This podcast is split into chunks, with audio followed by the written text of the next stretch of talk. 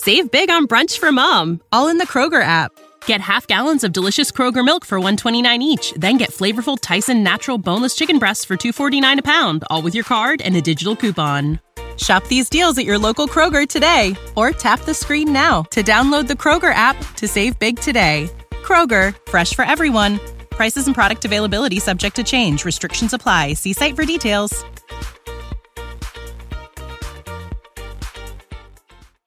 You're tuned in to Grip It and Rip It, sponsored by LB's Meat Market. We're going to get started here in a second, but first, let's hear from LB's.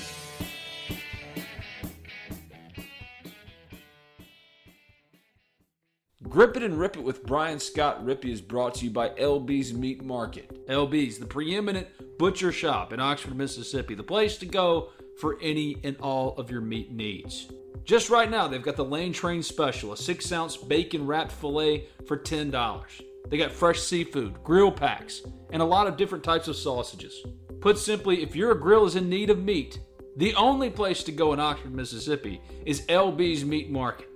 Give them a call today at 662 259 2999. That's 662 259 2999. Stop by and see them at 2008 University Avenue. That's just across the street from Kroger. It's LB's Meat Market, your butcher shop in Oxford, Mississippi.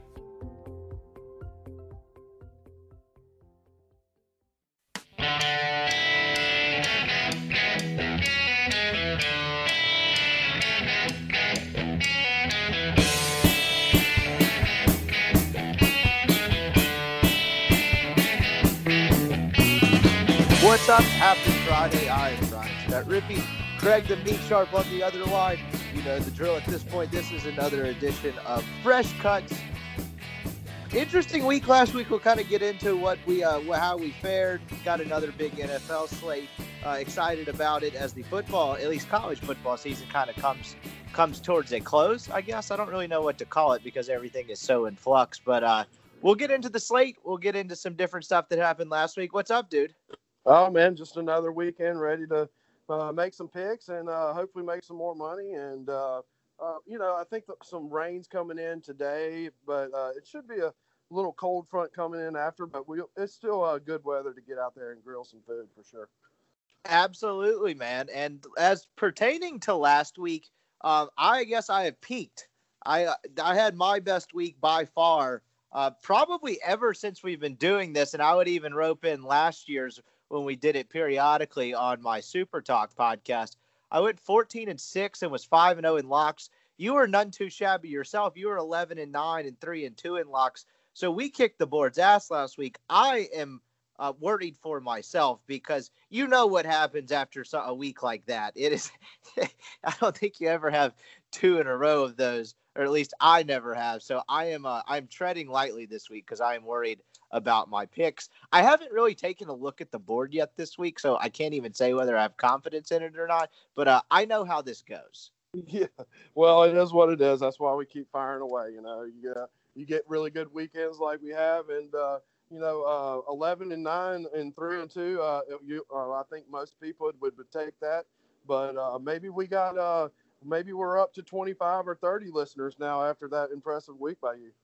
They would be, uh, but if they listen they to either one of us, they would be richer. Yeah. Exactly. Yeah, That's, I, mean. I, believe, two weeks in a row. If I go back on my list, at least that yeah. you and I have both been profitable overall. Our locks did not fare as well last week, if I remember correctly. But uh, out of like the 20, 30 games we're picking each weekend, which uh, obviously would not advise playing all of them, we made some money the last couple of weeks. Yeah. I mean, you know, like I said, uh, 14 and 6, that is a pretty solid score on any weekend uh, of betting schedule for sure. I uh, I was looking back at last week, just trying to kind of remember most of the. You know, when I go back and tally these up, sometimes I wait until Thursday right before we record, just out of, I mean, to be honest, laziness. But it honestly is kind of fun to think back and what happened the week before. I'm trying to think if anything stuck out. There wasn't, at least off the top of my head, either in college or the NFL, any terrible beats on our side. We were, uh, we had a nifty little backdoor cover by Tennessee uh, I don't know if you saw that last week. They threw, I think, a touchdown on a fade route, and that was completely meaningless with less than a minute left. But uh, and I know we were I both think, kind uh, of on the, the kitchen the, sink game there.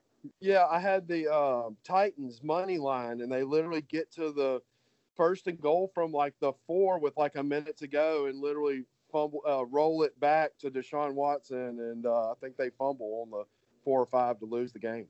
Oh yeah, no, no, you had Houston. That was Houston, Indy. You're right. That was the Yeah. other. Yeah, Deshaun gets it all the way down there. I was actually watching a good piece of that game because for my Titans, that had pretty decent playoff and divisional implications.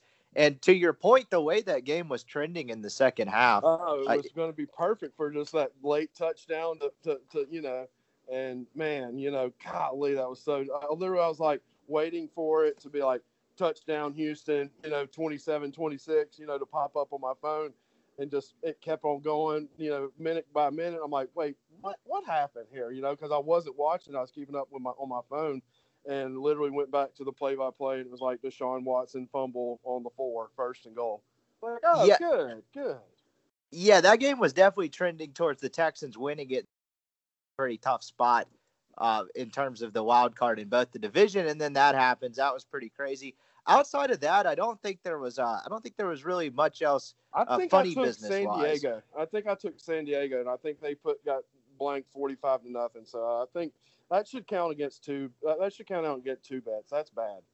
Yeah, I went the other way, and we both locked our respective ways. And Yeah. Belichick versus a rookie quarterback was just, whoa, man. Herbert Yeah, looked was bad. confused, but who does he I'm not hoping, do that I'm hoping to? everybody had the the Rams in the under last night because uh, it looks like that New England Patriot offense is uh, almost kind of uh, uh, yeah nothing. Yeah, absolutely. They uh so you had the Thursday night game last night and the you know, you kind of had is Belichick going to do it to them again, that being the Rams like you had in the Super Bowl where he just kind of pulled both Goff and Sean McVay's pants down. Not the case. They just don't have the personnel this year. The Rams are a really good running team. I think that translates to the playoffs. And that was uh that game was really almost not even as close as the 24 to 3 score. The Rams dominated the Pats. Valiant effort to get back to 6 and 6, but they're toast in the playoffs to be honest with that roster, like everyone was talking five and eleven, so I guess they've kind of exceeded expectations a little bit. Yeah. But it's going to be weird not having the Patriots in the mix of the playoffs this week. Yeah, it's or be, this year. It'll be really weird when uh, Brady goes back to the Patriots next next year. Oh man, he's got his own problems in Tampa. Uh, we'll get to that in a little bit. They were one of the, they were the last team in the NFL to have a bye. Um, so they're back in action this week. But we got a pretty interesting slate. Obviously, Ole Miss is off again. You know, I don't. I think Ole Miss will probably try to play LSU next weekend if LSU ends up kind of quote unquote wanting to play type of thing. Ole Miss is returning football activities this Friday as we record this, uh, but not no A and M game going to happen. Uh, bummer, but just kind of is what it is. But we do have a uh, fairly full SEC slate to get to. But before we get to that, what's uh, what's happening at the store?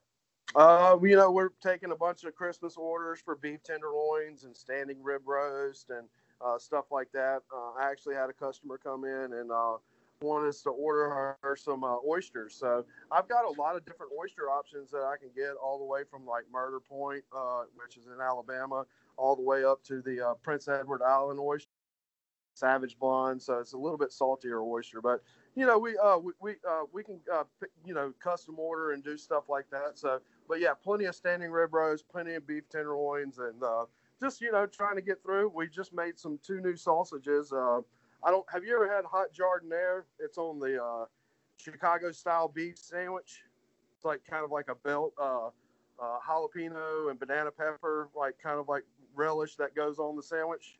I have not, but that sounds delightful. Yeah, we made a chicken, uh, chicken jalapeno and cheese um, with the jardiniere in it, and man, it's fantastic. Like Neil, um, um Neil McCready came in and he, uh, you know, mentioned uh, that he heard about LBs on the on the podcast, and so I always give somebody a freebie, and uh, I gave him a link of that, and he literally, you know, got on like couldn't te- text me enough and quick enough to let me know how good that sausage was. So.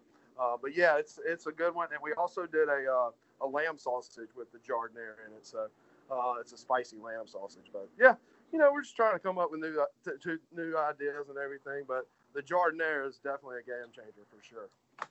And did you have any negative consequences toward if you listen, if you remember and listen to last week's pod, I intentionally and falsely dubbed you as a taxidermist and meat processor. Has anybody brought any like animal heads or skins in? No, I mean, you know, I have had some people ask for deer processing, and you know, it just is what it is. If we, um, you know, had some extra room and some extra cooler spaces, we would, uh, we would offer, you know, more of a deer processing aspect. But you know, uh, people came in, come into LBs for the for the LB stuff, not the deer processing. So, uh, just try not to, just try. I mean, we will do it, but you know, it just has to be deboned, and that way we can freeze it and uh, handle it whenever we can get to it. So, because we could have to do it separate days from whenever we make our own sausage. Check him out, University Avenue across from Kroger LBs. You know the drill by this point by listening to this podcast, but check him out. Go mention the podcast and uh, go grab some smoked meats to grill as we kind of head into the holiday season. Let's check out the board this weekend. The LB's board is consisted of our SEC games and then, of course, all of the NFL games this week. I think, yeah, Ole Miss and A&M are the only two SEC teams idle this week. That was obviously not by design. So we've got a pretty full slate of games, and I will spin the wheel and pick at random. Let's start off with State Auburn. Mississippi State is only a six and a half point underdog at home against Auburn. I'm assuming State's COVID numbers are better than they've been the last couple weeks. Like after having a week off and you know playing with whatever they played with in the Egg Bowl, uh, Auburn looked okay at times against A&M and then really just kind of unraveled in the second half. I don't really know what to do with this one. I still don't necessarily buy State's offense, though it appears to be getting better. I'll reluctantly go Auburn here, but picking Auburn as a six and a half point road favorite against anyone is is not something I would advise. But got to pick something.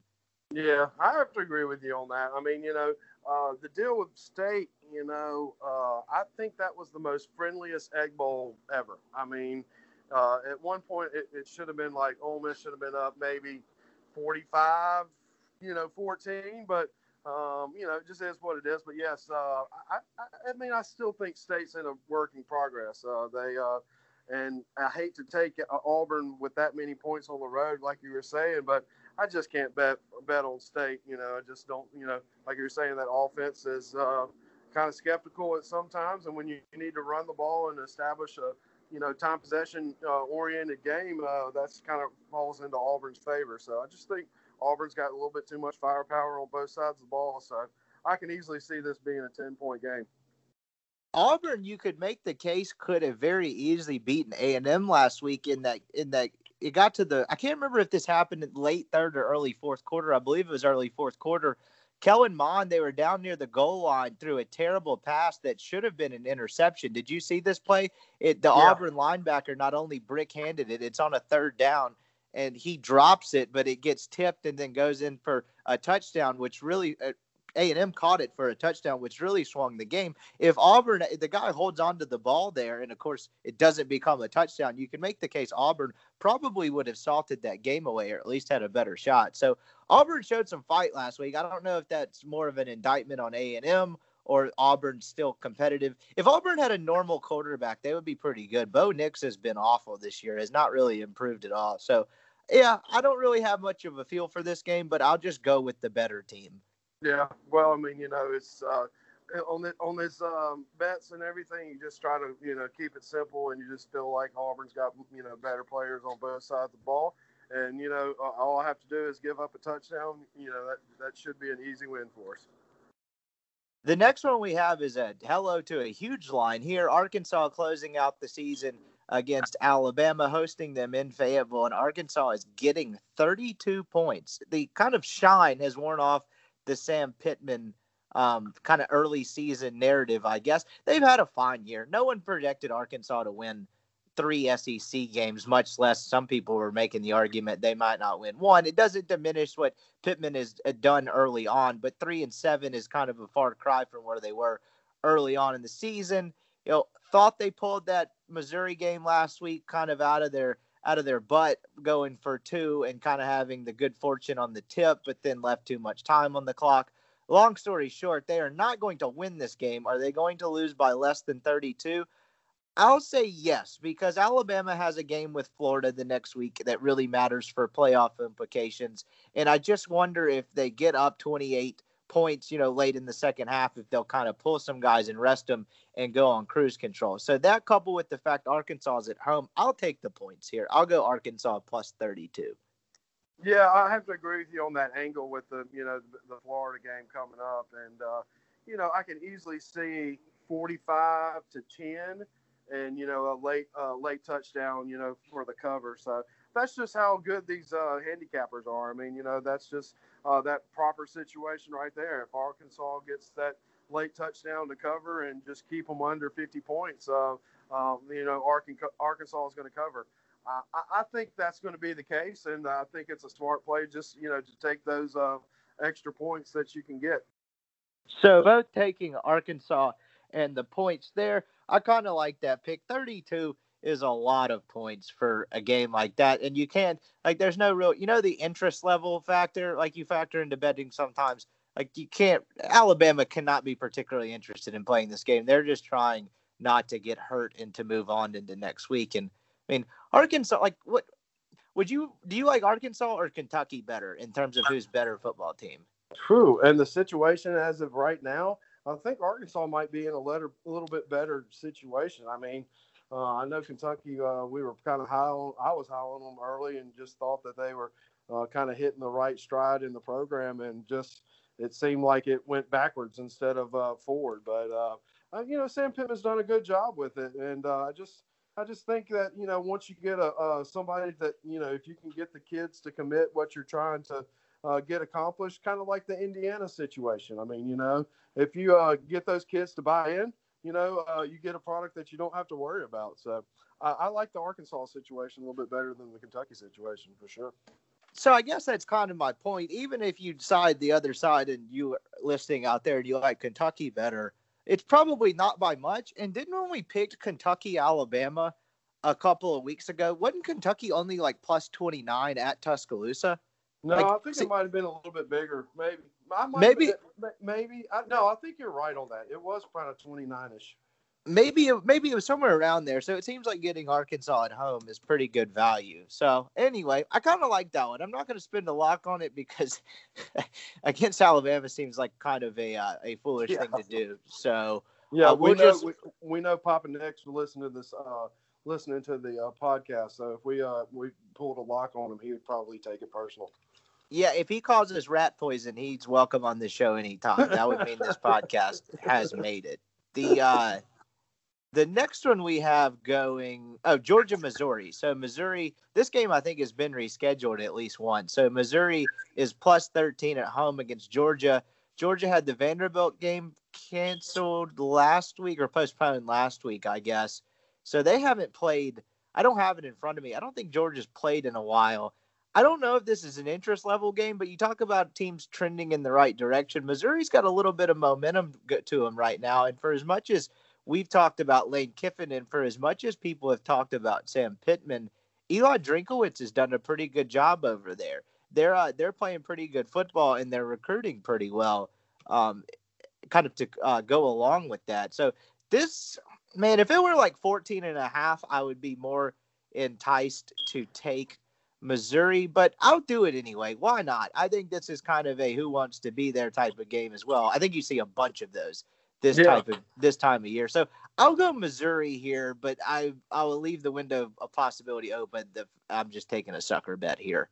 Yeah, I mean, you know, um, I, I, would think that uh, maybe last year this number would probably have been more than than it would, but just but uh, Missouri's actually, like you were saying, turned it in the right direction. Uh, they've got a good coaching staff, and you know, finally got the right fit for uh, the SEC play. I don't think the who was that? Was it Gary Pinkel that was originally there?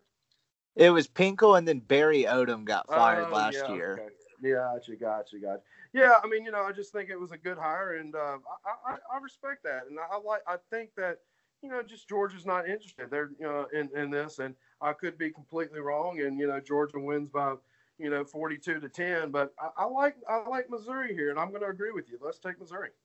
Missouri's five and three with their two of their three losses coming to Florida and Alabama, and can't really yeah, see I mean, that. And then a baffling one, 35 to 12, they lost on the road to Tennessee in week two. I would argue if that game was played right now, Missouri might win by multiple scores, which oh, just kind sure. of underscores the weirdness that is this season. But you're five and three with two losses coming to the teams that are going to play in the SEC title game. I don't think uh, Missouri's going to win this game, but let's just say for the sake of the point, they kind of pull the upset here, they would go to Starkville on December 19th with a chance to finish the year seven and three, and I feel like no one's talking about it. So yeah, I mean, even if they, even they lose six and four, Missouri, that's impressive.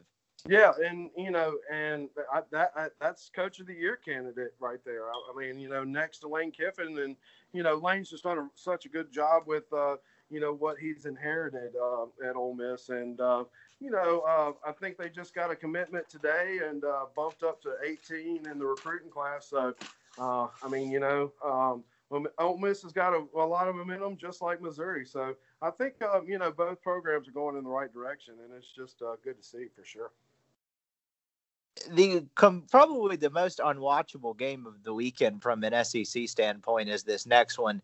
Vanderbilt plus 14 and a half against Missouri. And like the first thing that comes to my mind when I think of this is like, why are they playing this game? And I guess the reason is, I mean, from everything I've read this week, I think Tennessee is, well, they're going to beat Vanderbilt's brains out because Vanderbilt is literally limping to the finish line. They don't have a coach they don't really seem to be invested in playing the rest of the season. They have COVID issues, and I think Tennessee's going to use that to spin it as Jeremy Pruitt staying one more year. I think they're yeah. going to try to kind of bottle that up in the PR message, even though everything seems to be going very south for Jeremy Pruitt. He's had a very volatile um, up and down ride at Tennessee so far. I, I this one's easy for me. I, I can't, no matter how bad Tennessee is, I I can't pick what's left of Vanderbilt, so I'll go Tennessee. But I would, if this is the get help game, absolutely the get help game this week. I don't know why in the world you would wager serious cash on this. Yeah, I mean I have to agree with you. I mean no matter how bad Tennessee in that situation is, uh, you just can't pull the trigger on uh, the a Vanderbilt team, which is the highlight of their season, has been a uh, pooch kickoff and a 45 minute interview with a with a female uh, after the game. So uh, that's uh, not not you know saying that's not anything bad this occasion, but that's that's how disastrous Vanderbilt is. So I'm going to take Tennessee. I, I, just don't see it happening. I see like maybe 42 to 10 or 14, just you know enough for uh, Jeremy Pruitt to keep his job another year, and then they're going to be in the uh, you know the coaching searching problem uh, next year for sure. I would think. Yeah, it's good. If Hugh Freeze does not take a job this year, that that he that Hugh Freeze to Tennessee hype train is going to be steaming uh, from the time they take the field next fall. I mean, that is if and I think that happens. I think Freeze stays one more year at Liberty. I think, and boy, is that going to be hilarious to watch because it is going to be a Clay Travis led circus. Oh yeah, and you know, and I think that you know if there's any if he does get an SEC job he would be smart to you know either you know to- steer towards the east. You know, um, not not saying that you know the east is going to be an easier uh, title.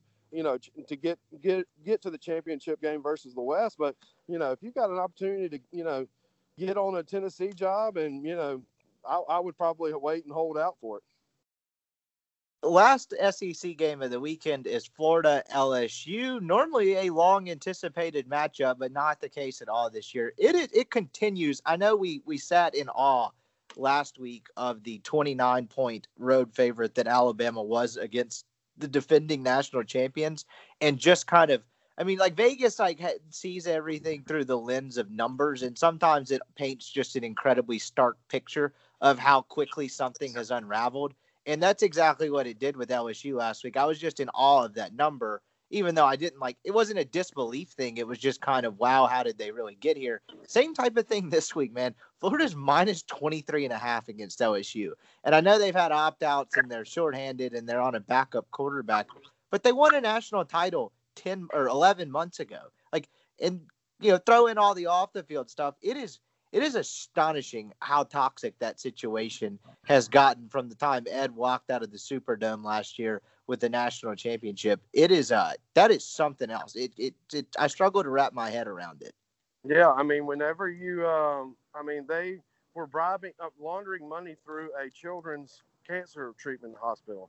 That's as low as you can get, I think. And for them not to be exposed and for them to literally say that, oh, we'll just give ourselves a one year ban is a slap in the face probably to the to the NCAA and to you know fans around uh, regardless of what teams you support. I just think hot disaster. And uh, man, don't see Coach O being there t- too much longer. I just, you know, the uh, moon and the stars align for him, and you know, I don't even see him, you know, taking another job after this. You know, uh, but you know, it's a disaster down there, and uh, they should be a, a little bit more hard hard punished than uh, than what they're getting right now. Yeah, you. I kind of buried the lead there. The the big news this week with them is absolutely hilarious. They're what three and five, three and six, something like that, and they they self-imposed a bowl ban as bowls are getting canceled left and right, and no one actually knows if there's going to be a real bowl season. That was a uh, astonishingly brave move by the LSU yeah. administration. I couldn't help but crack up at that.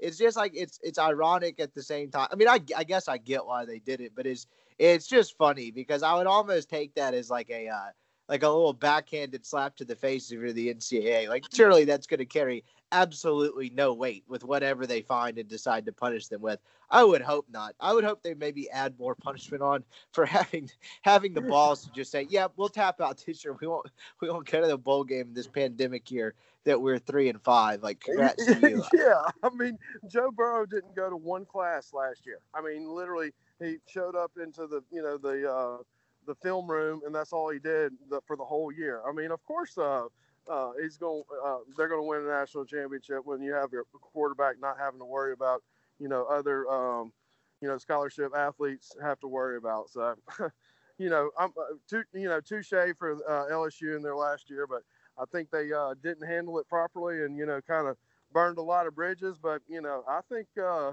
it's going to get a, uh, it's going to take a, a, a coach and a whole reset button to uh, get that program back on track. That being said, without belaboring the point yeah. any further, I'll go Florida. Like I, I just, did too. Yeah, this does not seem hard at all. I don't. yeah, I, I no, no, no breaks on on the Florida Gators this week. I mean, I know that they've got Alabama next week, but you know, why not? Um, why not? You know, play be you know be finely tuned to be uh, to face the Tide next week. Yeah, and if they beat Alabama, they're probably in the playoff. But you could make an argument they're in the style points business a little bit too, because I, I, think Alabama will win. I think they're significantly better. It's two great offenses, but Alabama's much better defensively. But if you if Florida does pull off the upset, let's just say they win for a second, then you've got a weird situation with the SEC. You have three one loss teams, A and M, Alabama, and Florida, where A and M beat Florida Florida beat Alabama and Alabama beat A and M. Who do you think gets in? I I think I tend to lean uh, Alabama and then Florida, even despite Florida having the recent victory over them, because we know how these things work. But what a uh, and particularly if, if Clemson beats Notre Dame in that rematch, you've kind of got mad chaos on your hands if you're the uh, college football selection committee. So yeah, and, I don't know. That's something got, to look um, out for. You've got Ohio State get uh, the Big Ten bending the rules so they can play. Um, Northwestern in the Big Ten championship, so they can be eligible for the playoffs. So, yeah, man, 2020. I didn't really mind that.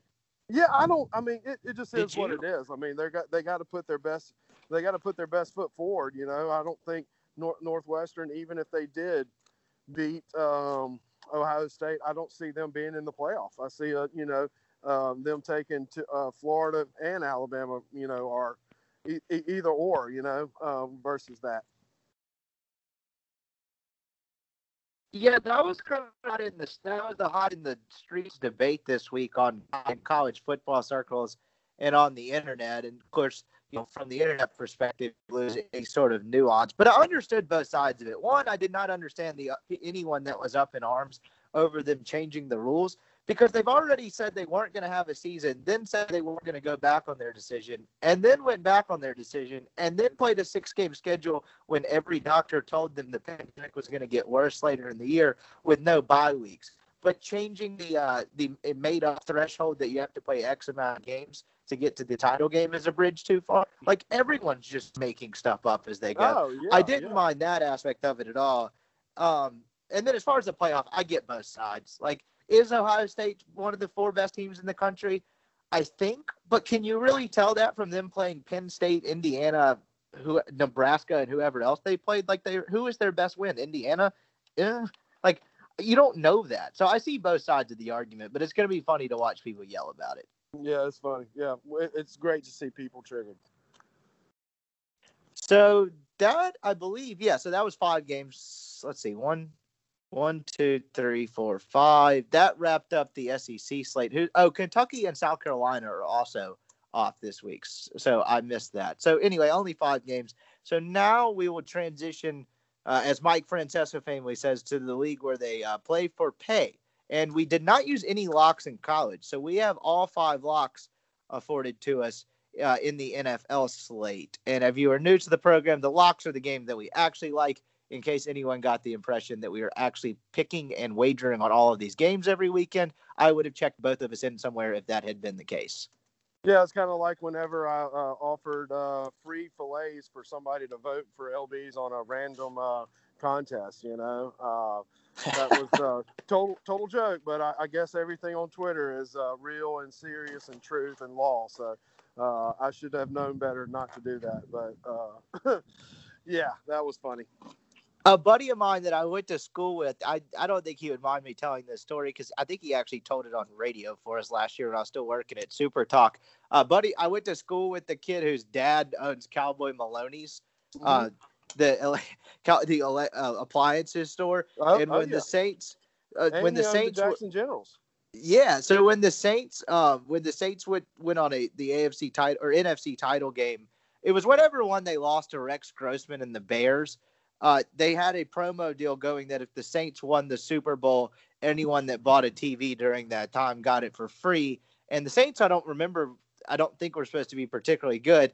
And they started sweating it out. And that poor guy had to go to Vegas and basically try to bet on the Saints winning the Super Bowl as an insurance policy to try to level things out. hey man, you know you got to do what you got to do, but uh, you know, but no, I wasn't about to give away 600 free steaks to try to win a senseless uh, contest. I just, you know, was trying to uh, just throw the kitchen sink out there because we were down 80% to 20%. But man, uh, I do remember that promotion. I literally do remember that promotion uh, he, that, that Cowboy Maloney's did.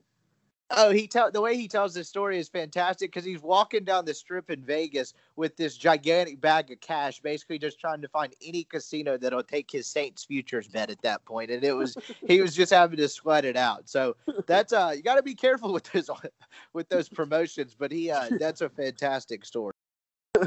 yeah, literally, Richard said that uh, a uh, Tahoe full of frat kids got out, and they were literally like we're here for our free steaks. We voted for you. And Richard didn't know about that, the tweet. And he's like, man, hold on one second. Let me call Greg right quick. And he's like, dude, what the hell did you do? And I was like, oh my gosh, the free, you know, the free, if you give us, anyway. So I guess the people put you in office and they came to collect. Yeah, for sure. I mean, you know, it's uh, if there was a uh, grand prize uh, at the end of the uh, at the end of the at the end of the tunnel, I would probably go in a little bit more further in it. But no, I just was trying to joke. But it is what it is. Twitter's law now.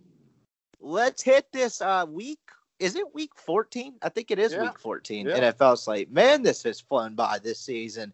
Uh, these are the this is where you get to the point where you got to start checking whether teams have playoff implications or if they're throwing in the towel. You kind of get some weird results as we start getting later in the year. We're going to start off with the doozy here. Detroit Lions plus seven and a half at home against the Green Bay Packers. The Lions pulled off an inexplicable victory in Chicago last week. The the Bears very much just kind of peed down their leg in that game. They were up pretty much 10 points the whole game. And then all of a sudden, like you just blinked and the Lions led by four with two minutes left. And it's like, how did this happen? Mitch fumbled uh, deep in his own territory. And I don't know how the Lions won that game. They didn't have Golladay. They did not have D'Andre Swift it was definitely a Bears choke job. That said, I trust Aaron Rodgers against bad teams. They they tend to mow over teams in these games like this, so I don't mind the big number here. I'll go Packers minus seven and a half on the road. Yeah, I'm gonna have to agree with you. I mean, that's uh, the Bears are uh, uh, are you know a bad situation, and uh, you know obviously Foles wasn't the answer, and they're back with Mitch, and Mitch is out of contract, and you know uh, so who, who knows who's going to be the quarterback next year in Chicago. So uh, with that being said, you know, Green Bay's playing some good ball, and um, Aaron Rodgers is throwing it around uh, pretty good. And uh, you know, I, I, can't see why not uh, them covering a, a, touchdown. So let's go with the Green Bay Packers for sure. The Bears are going to. That's an interesting point you bring up. They're not going to draft another quarterback. Their position's going to be too bad, and I, I don't feel like, feel like they want to wait on and try to, or I say leave the possibility open that they're going to miss. I feel like they're going to be kind of in the Sam Darnold, Jameis Winston free agent market this year, and that's going to be kind of fascinating to watch. But I can probably bet that Mitch Trubisky nor Nick Foles will be taking snaps for them next fall. For sure, and I don't know if the coach the coach is going to be there either. So it might be a full on reset button, but um, that's how I feel. Uh, I think a lot of Bears fans feel the same way. You know, let's press the reset button while we can, and uh, you know, part ways with Mitch, and uh, you know, say we uh, you know had a bad miss with Foles, and just uh, move on with the next season. I view this next game we're about to pick in a similar lens, except it's the opposite reasoning. And I know that doesn't make sense in this moment, but it's the exact same line. It is Jacksonville plus seven and a half hosting my Tennessee Titans. The Jags aren't very good, but they were scrappy last week against the Vikings and covered a big spread and have done that a couple of times this year. I'll tell you what team I do not trust to put away bad teams, and it is my Tennessee Titans. So for that reason, I'll go Jacksonville here. Yeah, I mean, I have to agree with you. You know, uh, it, it's hard to. Uh, uh, you never doubt the uh, the the professional paid athletes. So, with that being said, uh, Jacksonville's uh, fighting for it, and, and they're showing a lot of character. And you know, that was a bad loss by Tennessee last weekend, and um, maybe biggest win of Mayfield's career. Yeah, I mean, yeah, that's that's a. Uh, uh, but with that being said, you know, uh, you're right. Tennessee, you know, can't put away bad teams, and this looks like a kind of a, a, a bad loss here, but maybe they'll rebound. But I just like Jacksonville the way they're playing. You know, uh, I, I, like I like uh, playing paying for some good hard working uh, for uh, you know the guys that want to go out there and work for you. And I think Jacksonville's going to do it for this week. Yeah, I just think that's too big a number, and that game screams like you bet Under. the Titans and then the Jags go up ten to nothing, and you're like, well, this is shot. Even if the Titans somehow find a way to win yeah, this like game. 2017. That's what I'm thinking. Like 2017. You know, I, I like the under.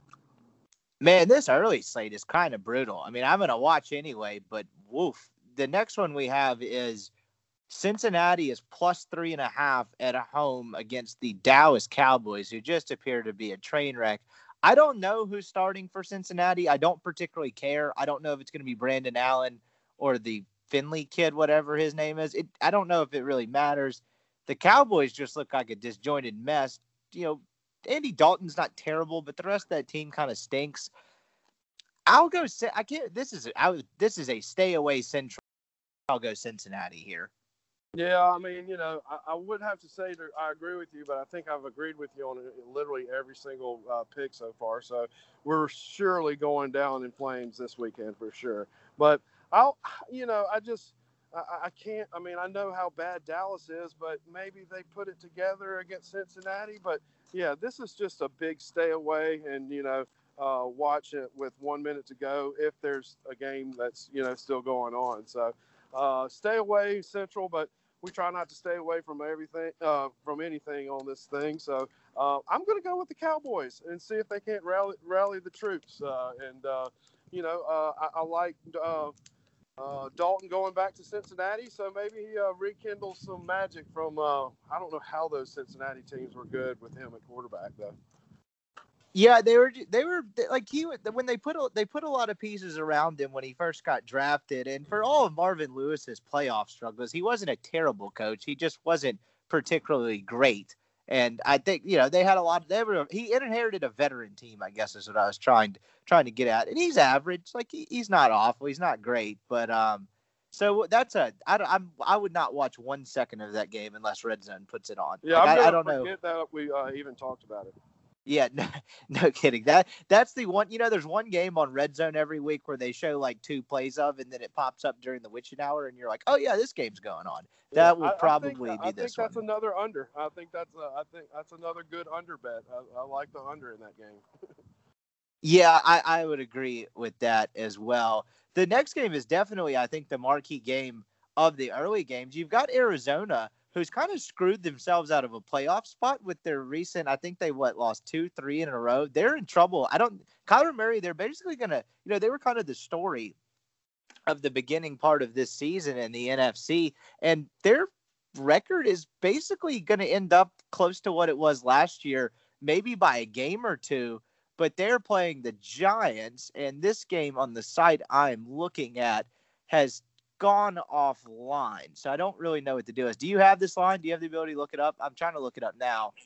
Uh, Giants plus two and a half. This game is in New York, I should say. So Giants plus two and a half at home against the Cardinals.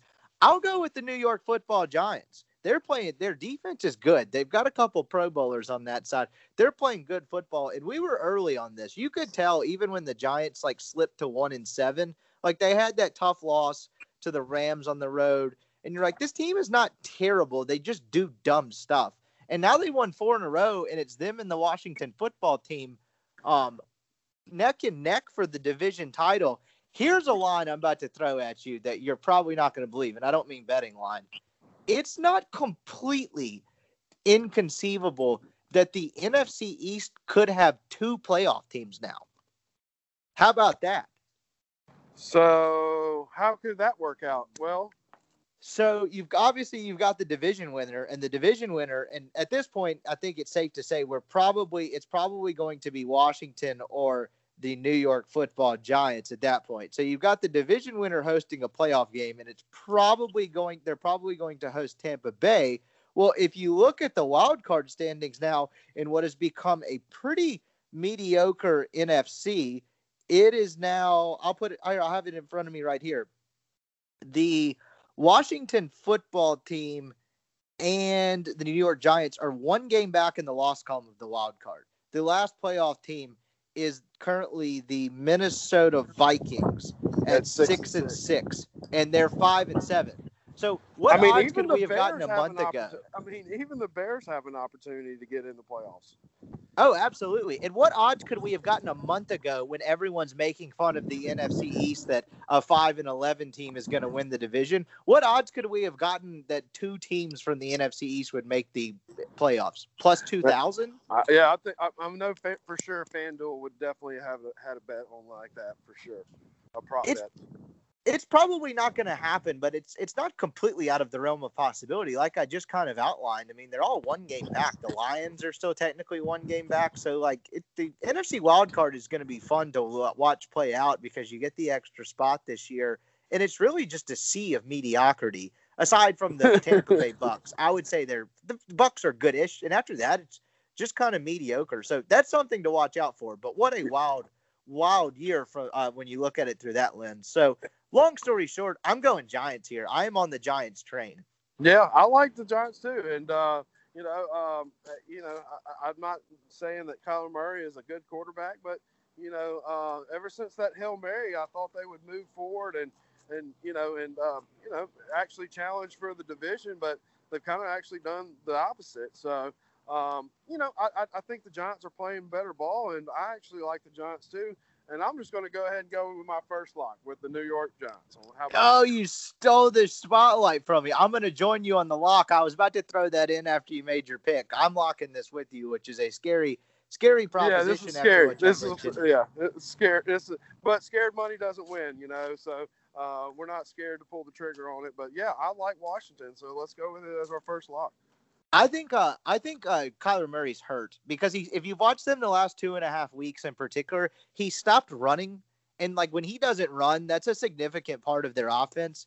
And he gets I've been reading about this throughout the last week, and he's been getting a lot of questions about like various nagging injuries he has, and he keeps saying he's fine. But it's probably gonna come out after the season that he was actually playing hurt because he's not really running at all. And when he's not running, like they're they're really just kind of a one one uh one trick pony in that sense. So that's kind of something to monitor um, when it comes to that. But yeah, I think the Cardinals are in a free for all. I like the Giants here. We're both locking it. The next game we have in a very busy early slate is Oh, Houston, Chicago. This is a gross one. Chicago, as you as we just mentioned, still technically in the playoff race, despite I think losing now six games in a row after starting five and one they're a disaster. Which, as bad as things for had been for them, if they had won last week, they would technically, I think, with tiebreakers, still be in the playoffs. Technically, which is just wild to think about. They're plus one and a half at home against Deshaun Watson and the Houston Texans. And I'm going to spend the second lock here. I think Houston rolls them. Uh, Deshaun Watson playing great football. It's a shame he's not going to be in the AFC playoffs this year. He's having a phenomenal season on a terrible team. We've already done our Deshaun Watson rant podcast episode, but uh, just another Deshaun Watson appreciation moment. And I'm locking them just at appreciation for Watson. Yeah, I mean, they should have won last week. You know, uh, they, they literally played the cat and, cat and mouse game perfect with Indianapolis and uh, had the ball, you know, with under a minute to go. And you know, um, when you put when you put your playmakers in the situation, you know, they perform. And you know, unfortunately, the center forgot to uh, snap the ball correctly on a first and goal, and uh, you know, and they lose the game. So that's just how it goes. But uh, I like Deshaun Watson in Houston a lot this uh, this week, and uh, you know, I hate to hate uh, hate to say it, but yeah, I'm to have to lock it with you, man. I, I, I like this a lot. This might be the week the listeners need to fade us. Maybe we'll yeah. prove them wrong, but this uh this feels like a fade week from the listenership, given the profitability we've had the last couple of weeks and the fact that we are agreeing on a lot of stuff. It is uh it is frightening stuff. The next game we have is this one's kind of a gross one, but uh, Carolina, I guess, is I mean, Carolina is definitely very much still in the playoff hunt, as I just outlined how kind of bad and mediocre the NFC is. This game has also gone offline for whatever reason. I'm guessing it's a COVID thing. I don't really know, but I'm about to look. At, do you have this line? Let's see. Um. Uh, wait, we, we're on Broncos, Carolina. Uh, Broncos. Oh. I got it. I just pulled it up. Uh, Carolina opens as three and a half point favorites. Yeah, Ooh. I got it. Yeah, I'll go Denver uh, here. Yeah, I mean, you know, Denver actually played a really good game against Kansas City, and just for some strange reason, everybody just thought that KC would roll them up. So, I mean, you know, uh, Denver's a little bit more competitive, but um, you know, Carolina, they're just one win away from uh, that last wild card. So, uh, a lot going on in this game. I, I'll just flip the coin with it. I, will I'll I'll go Carolina since since, since you like Denver. I'll, I'll take Carolina. I'll just uh, um, you know it's just a coin flip on this one for me. I, I, I like Carolina though. I'll take Carolina. Denver's got a really good. Yeah, this game is just this is another kind of a gross one from a watching standpoint. But Denver's got a good defense that plays hard every week, and they other than like I'm not really sold on Drew Lock, but other than Drew Lock, like the rest of their foundation as a franchise is pretty good. They have a lot of old and young defensive players that play very well. They've got Melvin Gordon, they've got Phillip Lindsay a decent decent offensive line. They're a team if they upgrade with a veteran quarterback in the offseason uh, but you know, the last time John Elway did that, he signed Joe Flacco. So like he's kind of the one holding them back here from missed evaluations on the quarterback the last half decade or so. But the rest of what they have going on with their franchise is actually not that bad. Their foundation's pretty good. I'm just going Denver because these teams are about even in my mind. I'll take the three and a half. So we're uh we're splitting there. You got Carolina. I have Denver and we will now go into the final. No, we've got two more games in the one o'clock or in the twelve o'clock slate.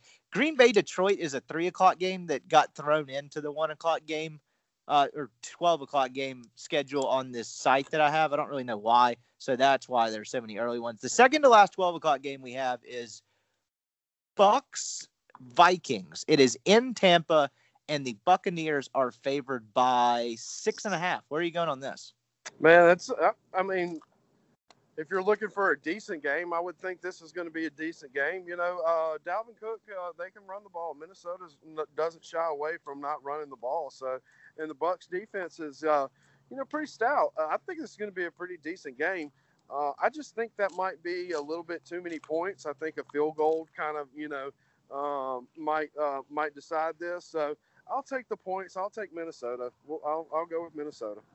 I'm going to join you on this one as well. Minnesota has kind of played with fire the last couple of weeks. They pulled a game two weeks ago from Carolina just kind of out of their ass, really. Carolina led and controlled that entire game. And they kind of did the same thing last week. They kept flirting with disaster with Jacksonville. They took them to overtime. They had some kicking issues. It was kind of one of your, the the uh, low key funnier moments of the NFL season the uh, Dan Bailey, the kicker for the Vikings, kind of had some kicking troubles last week. He missed one that would have ended the game in regulation, And then the Vikings in overtime on their first drive drive all the way down to the two yard line. And they keep trying to punch it in because they don't trust the kicker. And then they can't get it in. They get it all the way down to like the one foot line and then send the kicker who just missed the field goal in to kick basically what's closer. I mean, not basically the closest field goal you could possibly have without getting it in the end zone. And then he just kicks it through, and like no one came up to congratulate him. They're just like, kind of, thanks, dude. You made us play for an extra hour. Yeah, I had a um, I had a buddy that had uh, Minnesota in a teaser, and that was his last.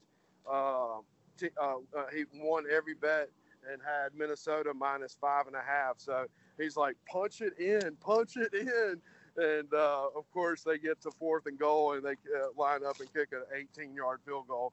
He was uh, pretty pretty disturbed. We'll say that much. But I think when they're playing a good team, they can kind of control the game and run the ball with Dalvin Cook and basically just not let Kirk Cousins screw it up. And man, if they win this game, they're seven and six, Tampa's seven and six, and you have a whole mess of teams with six and seven losses in that NFC wild card, which is going to set up to be just kind of bonkers to watch play out over the last three weeks of the season. So if you have a Minnesota win this week against Tampa outright, you are going to uh, you're going to have some chaos down the stretch, which is going to be fun to watch. So yeah, we're both I, I on def- Minnesota there. I definitely agree on you know uh, when we do the uh, NFC wild card game, we're going to literally be like, how did they get in this game? You know. we're gonna have someone like Atlanta that's still mathematically alive in week 16, and it's gonna be like, wait a minute, how how did this happen? Siwoo Kim knocked uh, kicked them to the playoffs. So we are on Minnesota there, and then the last game is the, easily the marquee game, maybe of the weekend. I, I hate that this is not a prime time game, either late window or one of the Sunday or Monday night games. Miami Dolphins hosting the Kansas City Chiefs. Miami is plus seven. Miami's defense is really good. And Brian Flores, if you'll remember, was on that team that beat, he was the defensive coordinator on the team that Brady and uh, Belichick went into Arrowhead and beat Mahomes in his first year in that epic AFC championship game that eventually led to the Patriots winning the Super Bowl over the Rams. So he kind of, uh, if there's anyone that can neutralize Mahomes a little bit, this guy is the guy that knows how to do it they're getting a full touchdown here. This feels like a trap, but I am a I really enjoy the Miami story. I really enjoy Tua, so I'm just going to go with my heart over brain here, and I will take the Miami Dolphins plus seven. Yeah, I mean, I, uh, I remember on the first podcast. I mean, I think uh, we kind of uh, dabbled on a little sleeper pick on the plus fifteen hundred for the Dolphins to win the division, and you know they've got a shot. Um, you know, I'm not saying Buffalo should win, uh, win it outright. But I mean, they've got to play Buffalo again. So, um, you know, the NFL's a sneaky league, man. And, you know, uh, it, this would be a game that, you know, would all just turn it for a, a loop just because, you know, it's Patrick Mahomes is going to Patrick Mahomes. And, you know, it's hard not to bet against him because, you know, he's Patrick Mahomes and, you know, he always pulls a rabbit out of his hat. But, you know, I, have I've been on the Dolphins, you know, from week one. So, I'm just going to stick with them and uh, hopefully uh, pull the trigger on this. So I like the Dolphins this week. So let's go with the Dolphins. I was almost tempted to go with the lock, but locking against Patrick Mahomes is kind of the yeah. same thing as locking against well, Alabama. You know, you know he listens to this podcast, so you know he's going to take it personal. You know, and he's probably exactly. Going to put it, he's probably going to put it on his locker that says Brian Scott Rippee oh, you're going to pay this week. So, you know, I get it, you know, but hey, as uh, thanks for listening, Patrick. But you know, we're not going to lock it, but uh, we like the Dolphins this week.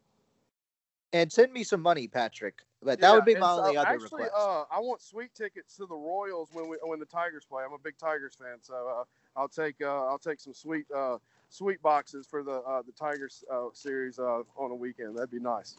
There we have it. Have it here by Monday, Pat. So thanks, thanks, Pat both on both on Miami on that side of it. That's going to be a fun game to watch because it's going to be a really interesting strategic matchup. Those teams play a really different style of football, both very smart, both very well coached, and Miami has a really good defense. So I'm looking forward to watching that one on the couch on Sunday. As we move into the late games, this is a little kind of sexy one to start off the late games. You've got Las Vegas Raiders who I guess we haven't gotten to this point yet because I don't. The Jets do play this week. The NFL's done with buys. They play someone. Yeah, we'll get to them in a second.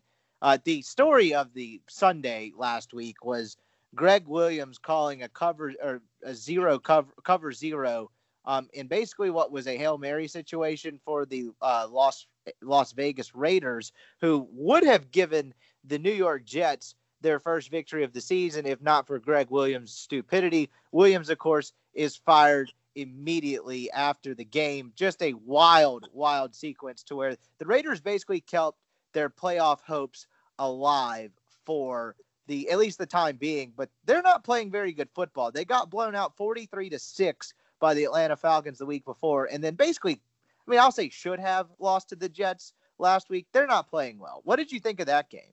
Well, I tell you what, I don't. I mean, I know Gregg Williams has been a you know a head coach and a, and a defensive coordinator for a, you know a lot of teams, but I'm hoping with that play call, that defensive play call on it would might have been like third and ten with maybe 15 seconds. I'm hoping that's his retirement send off uh, because there's no way I would hire that guy. Uh, you know that that was just brutal and it just goes to show you how bad the Jet situation is. Uh, so with that being said, uh, yeah, man, I, it's uh, oh, man, it, that was brutal, man. Just uh, it, almost speechless, you know. Uh, it really is. I mean, you know, because you usually, whenever you know, it's a hail mary situation. There's literally like I don't know, three DBs that are at the 20 yard line, maybe two linebackers. You know, I mean, just uh, anyway, head scratching stuff. But uh, yeah, that's that was brutal. Yeah, that was. I've never. I've, I watched that in live action, and I was like, wait a minute, how did that happen? Like, where are all the other defenders? it was just like they were on the sidelines, and they just I'm like, yeah, and and he actually had time to step up in the pocket and everything. So. I don't know what that. I don't know if there was just two people that were on the sideline that forgot to get in on the play. But uh, yeah, that was uh, that was awkward. Yeah, I that was just sums up the Jets season all, all in all, but was hilarious nonetheless. That being said, it is the Vegas really loves not Vegas the football team. I got to be careful here because we're talking about the Vegas Raiders. Las Vegas, the uh, the wise guys, uh, really love the Colts, and they're minus three on the road against the Las Vegas Raiders. I feel like this is a game, and I haven't looked this up yet, where the public money is going to go towards the Colts because everyone has seen how the Raiders have played the last two weeks. They don't have Josh Jacobs, which is concerning. They're a really different team when he plays. I believe he's out this week, but I'm actually going to go Vegas here because I think the Colts stepped over a snake last week in avoiding defeat at Houston. And this is going to feel like a rebound game where everyone's on the Colts side, and yet the Raiders pull this out uh, straight up. So I'll actually go Vegas here, uh, kind of a against conventional wisdom type of pick. Yeah, I mean, I'm going to have to agree with you. This is just a straight up trap game if I've ever seen one. You know, uh, Vegas playing extremely bad the last two weeks, almost should have lost to the to the winless Jets. Uh, this is a straight up trap, and uh, you would think that this number would be a little bit bigger, but you know, it's three points for a reason, and it might be a field goal that determines this. I feel like the Vegas is going to be kicking that field goal to win the game, and you know, I actually think Vegas is going to uh, win this game. Honestly, it just it screams sucker bet, and uh, I'm all for a sucker. So uh, let me get let me step in the trap and see what see what happens. So I like Vegas. Let's go with Vegas this week. Well, so Vegas needs this game. Indianapolis is currently occupying the last wild card spot at eight and four because you have the Browns in the first one at nine and three. The AFC is much better than the NFC in terms of class of teams from top to bottom. And so you've got Miami at eight and four in the second playoff spot because Buffalo's leading that division at nine and three. And then you've got Indy at eight and four because they lost the tiebreaker. I think it's divisional winning percentage against the Titans because they split their head to head. Long story short, Vegas is one game out of the playoff race. And if you lose this one, you're now at least two games back. I guess you could potentially be one if Miami loses, but you're two games back of the Colts and you lost the tiebreaker. They have to have this game. And I think that might be an angle that's lost on some people. So I like both of our picks with the Raiders there. I can't believe I'm doing this without Josh Jacobs, but I'll actually lock the Raiders. If they have any playoff hopes, they really have to win this game. They don't have much other choice. Yeah. I mean, I, I not going to like it, but I have to agree with you. It's a good play, and um, that, and I, I, like it too. But I can't pull the trigger on that lock. I, I, I think I've got either one or two more up my sleeve. Did Gregg Williams break the New York Jets? We will find out this week. Some would argue the Jets are already. They've actually played like competitive football mostly for the last month. Like they haven't been just a complete atrocity like they were early on in the year. Darnold's okay. He turns the ball over a lot. He's a guy that I think is going to get a second chance somewhere else because he's only 23 years old. I believe he's actually younger than Joe Burrow, despite being in the NFL for three years now. He's been got, been done no favors playing for this joke of an organization and Adam Gase's offense. I mean, hell, look, Adam Gase gets credit for what he did with Peyton Manning, but every other quarterback has gotten better since he left Adam Gase. Like, look at what Ryan Tannehill's doing after he left Miami. Guess who his coach was in Miami? Adam Gase. So that's my Sam Darnold rant. I think he's going to get a shot somewhere else and actually end up being pretty good. He's a young guy with a ton of talent. That being said, um, I don't think the Jets fans want to win games, so they would prefer to lose, right? Like no Jet fan was upset about how last week happened, right? For sure, I would think so. You know, because I mean, obviously, uh, you know, you want to lose every game and be uh, go down in history. I, I, don't. I mean, it's the only thing I can think of. You know, of, of being upset with uh, we didn't uh, we didn't win last week. So, well, you uh, want Trevor Lawrence is what they want. I guess, man. I mean, uh, um, you know. Um, you know, uh, you can you can toss a coin on Joe Burrow or uh, Trevor Lawrence, and you know I think you'll come up with uh, with something good. But you got to have something there already and you know established. You know, uh, obviously Cincinnati didn't have a good, good, offensive line, and you know Joe Burrow can only take them so far. So uh, you got to have a little bit more pieces in the puzzle. You know, if you're going to get uh, somebody like Trevor Lawrence, he can only take you so far. I think. Unfortunately, unfortunately, they're coming off of a loss. I mean, they're coming. They're facing a Seattle team coming off probably its worst loss of the season uh, at home against the New York Giants. Huge win for the Giants, as we kind of covered earlier. They're playing really good ball. They play really hard for Joe Judge. He he and Flores are kind of the two Belichick disciples that have worked. Uh, they're smart. They're good defensive coaches. Uh, they're playing good ball. So I think you're going to get a pissed off Russell Wilson here. It's Seahawks minus 13 and a half. I don't really care what the number is here. I am not going with the Jets. I'm going Seattle. Yeah, I'm going to go with the lock here. I know that I locked Seattle last week on a double digit um, favorite and, you know, actually end up losing the game. But uh, this is the, you know, Jets, not the Giants, and uh, two totally different situations. And, uh, yeah, I, I, I, can see DK going off uh, for two or three touchdowns and easily this being, you know, 35 14. Um, you know, with that being said, uh, let's lock it up on the Seattle this week. Yeah, I like that pick. I really do because they uh, Seattle needs to get back on track. The whole matchup thing, like Russell Wilson is just going to toy with the Jets defense, and the Seattle's uh, defense is getting better every week ever since they added Carlos Dunlap and actually have a bit of a pass rush now you know, the, I, you know, you talk about it being a bad loss. The Giants, I think, are just actually a good football team that got off to a really, really bad start. So I like Seattle there as well. I think they'll roll the Jets, and I think the Jets will go 0 and 16. And good luck to Trevor Lawrence. yeah, for sure. The next one we have is the Screw Up Bowl. So you're going to have the Atlanta Falcons going out west to SoFi Stadium to face the Los Angeles Chargers. Which team can cough up a lead late? I am going to go with the Atlanta Falcons as mine and one and a half on the road because Anthony Lynn has now taken over the special teams responsibilities for the Chargers this week, which I'm sure will fix everything, is giving Anthony Lynn more things to do uh, instead of screw up clock management late in games. Love Herbert. Hope they get a new coach and some fans and everything kind of comes in place around him. But uh, Falcons playing pretty decent football despite being shorthanded. I'm going to go with the Falcons here because I don't trust the Chargers. Yeah, I mean, I have to agree with you. I mean, you know, uh, how Anthony Lynn still has a job, you know, I'm, I'm shocked. Uh, but, you know, I know it's 2020 and everybody's, you know, uh, uh, get catching a break here and there. But uh, 45 to nothing at home, uh, that's uh, that's uh, that's kind of embarrassing. And then uh, he announces that he's going to take over the special teams duties.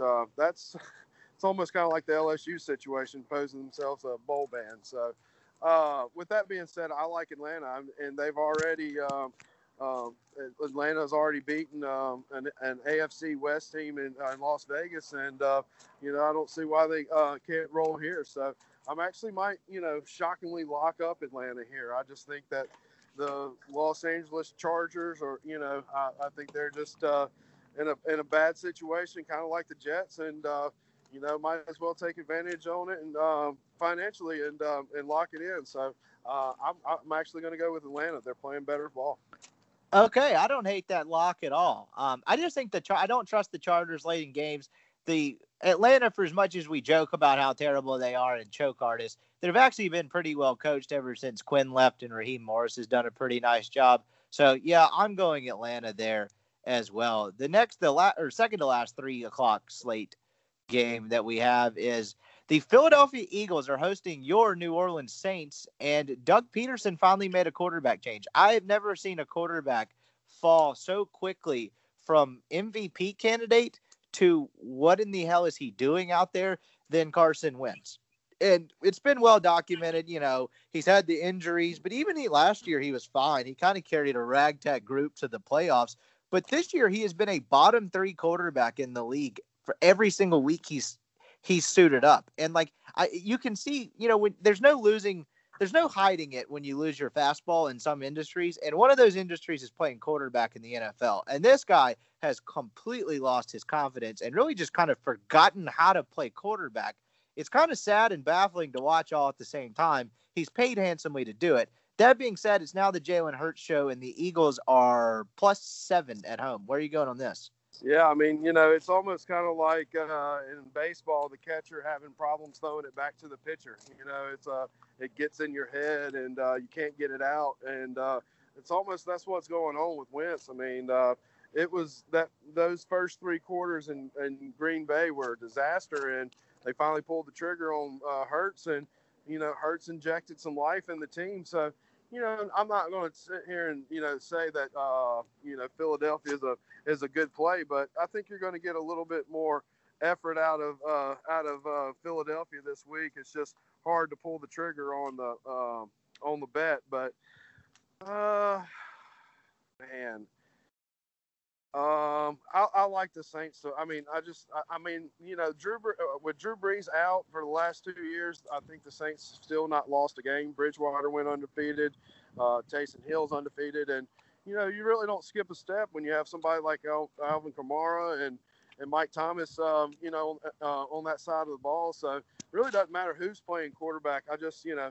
Uh, I think the Saints are in a good situation just because of the defense. You know, most of the Saints uh, teams back in the day, you know, would have to um, outscore their opponent, you know, because the defense was, you know, uh, not so good. But uh, the front four of New Orleans is pretty strong, and uh, I just like New Orleans here. I just I think it uh, I think it's a two touchdown game, uh, regardless of how. Um, uh, much versatility that Jalen Hurts brings versus Carson Wentz. Yeah, I agree. I think this is a smart side to play if you're actually going to play this game. I probably would not do it myself. I would throw this in a teaser and get the Saints down to a pick 'em. I think it's probably the way to attack this game. But uh, I agree. I think this is a smart side because you saw uh, Hurts in the second half against the Packers last week. And while he was actually like he led them back and they had a chance to tie the game with a couple minutes left, outside of the touchdown pass he threw, he wasn't that much different than Wentz. He just made like fewer mistakes. So I think their offense will look a little more competent. They'll probably do some more design run stuff. But outside of that, I mean, he was a second rounder for a reason, and Saban moved off of him for Tua for a reason. He's not going to be a long term solution, and I don't think it makes that much of a difference. And for as much as people talk about d- various defenses around the NFL, that Saints defense is nasty, and I think they're going to bottle him up. I agree. I think New Orleans wins like 24 7.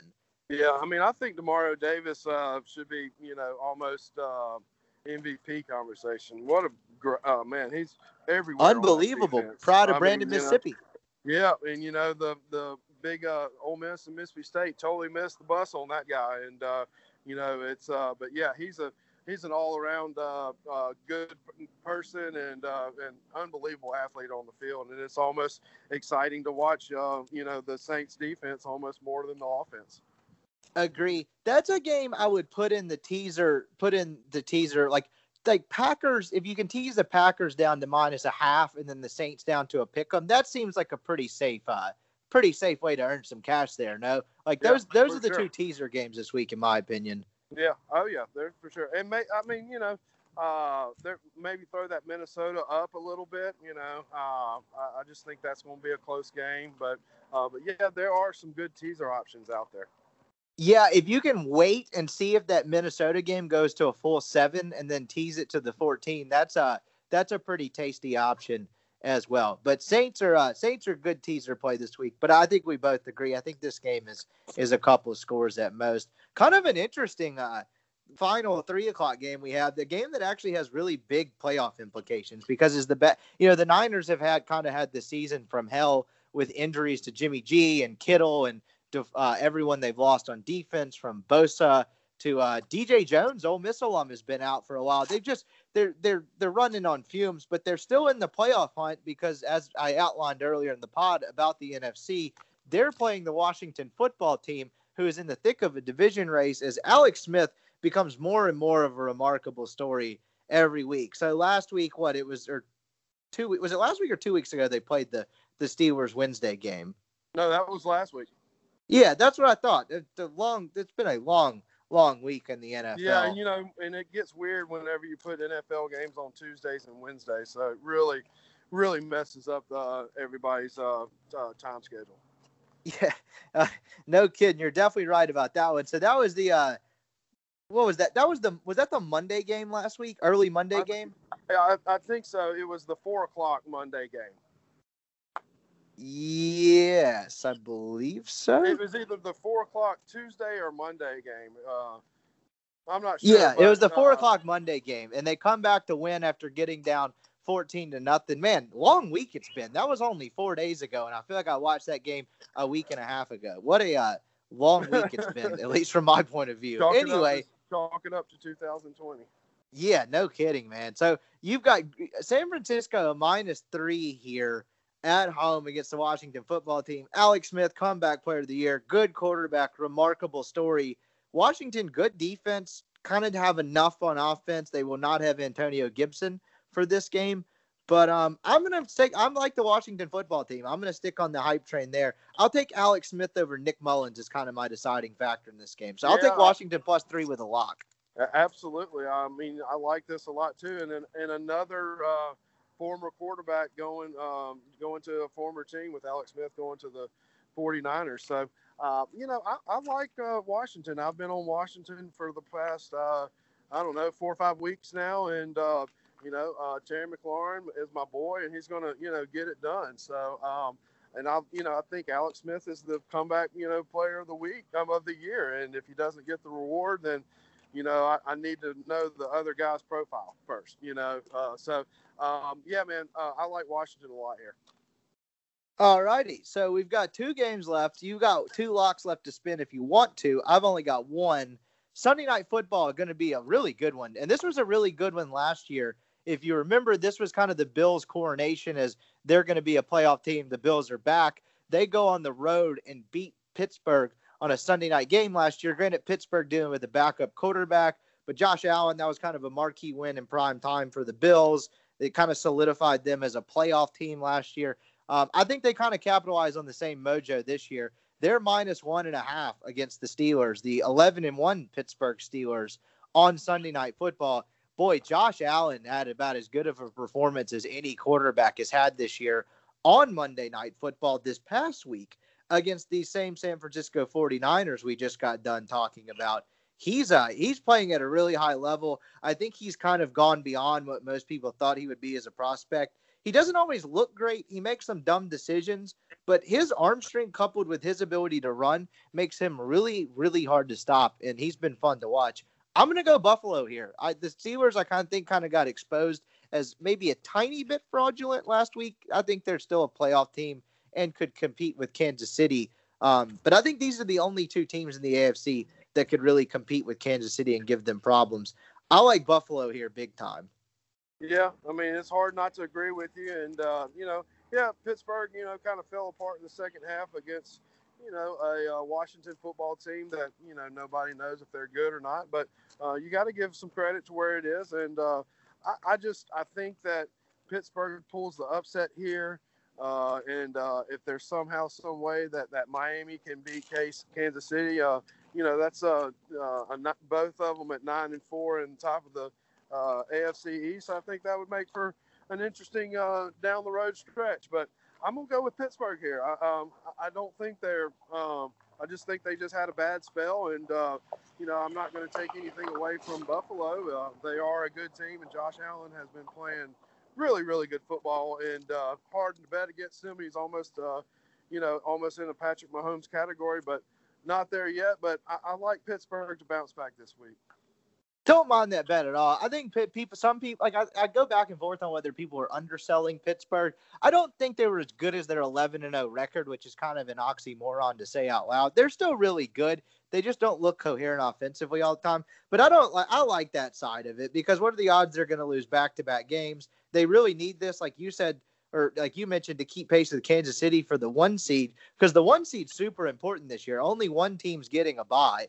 And so that one seed is uh is is absolutely huge for the playoffs this year, as opposed to obviously in years past, the top two seeds get a bye. So this is going to be a great matchup, and so I, I, I see the other side of this bet um absolutely as well. Looking forward to that one. That's going to be a that's going to be good stuff on Sunday night. The yep, um sure. the last game we have oh Monday Night Football Browns Ravens the Cleveland Browns are plus two and a half coming off the biggest win of Baker Mayfield's career. So the Browns had basically spent most of the year putting away bad teams, very soft schedule, get to the 8 and 3 record. No one really still buying them as a playoff contender. And then they go on the road last week and absolutely smack my Tennessee Titans. Mayfield throws four touchdowns, has one of the best games, maybe if not the best game of his career, while earning the biggest win of his career. And whether you like the Browns or not, when you go on the road and you win a game like that, like you have to take them seriously at least. Like that was kind of the eye opening one for me last week, as much as it sucked to watch the Titans lose. It was kind of like, okay, may not love the Browns here, but you have to take them seriously when they win a game like that in December. They're plus two and a half against the Ravens, who are hanging on to the wild card race um, by the skin of their teeth. Which one are you going here? This is another good one. Both teams really need this one. Yeah, I mean, this is a real good matchup. I will I will give you an angle here that uh, that would be interesting. Uh, when you get rid of OBJ, uh, uh, what's his name, Odell Beckham, or when uh, Odell Beckham got hurt, correct?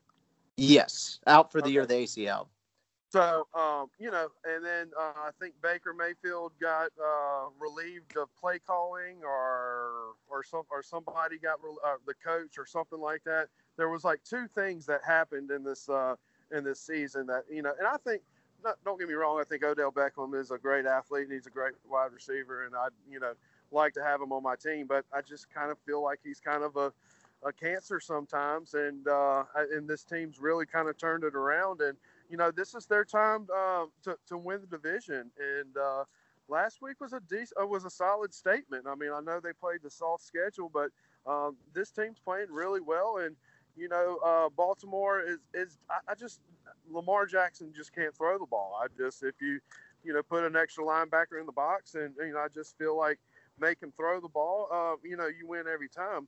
I like how Cleveland's playing. I actually am going to lock Cleveland on this one. I think uh, Cleveland's uh, playing good ball, and I'm going to take the Browns here.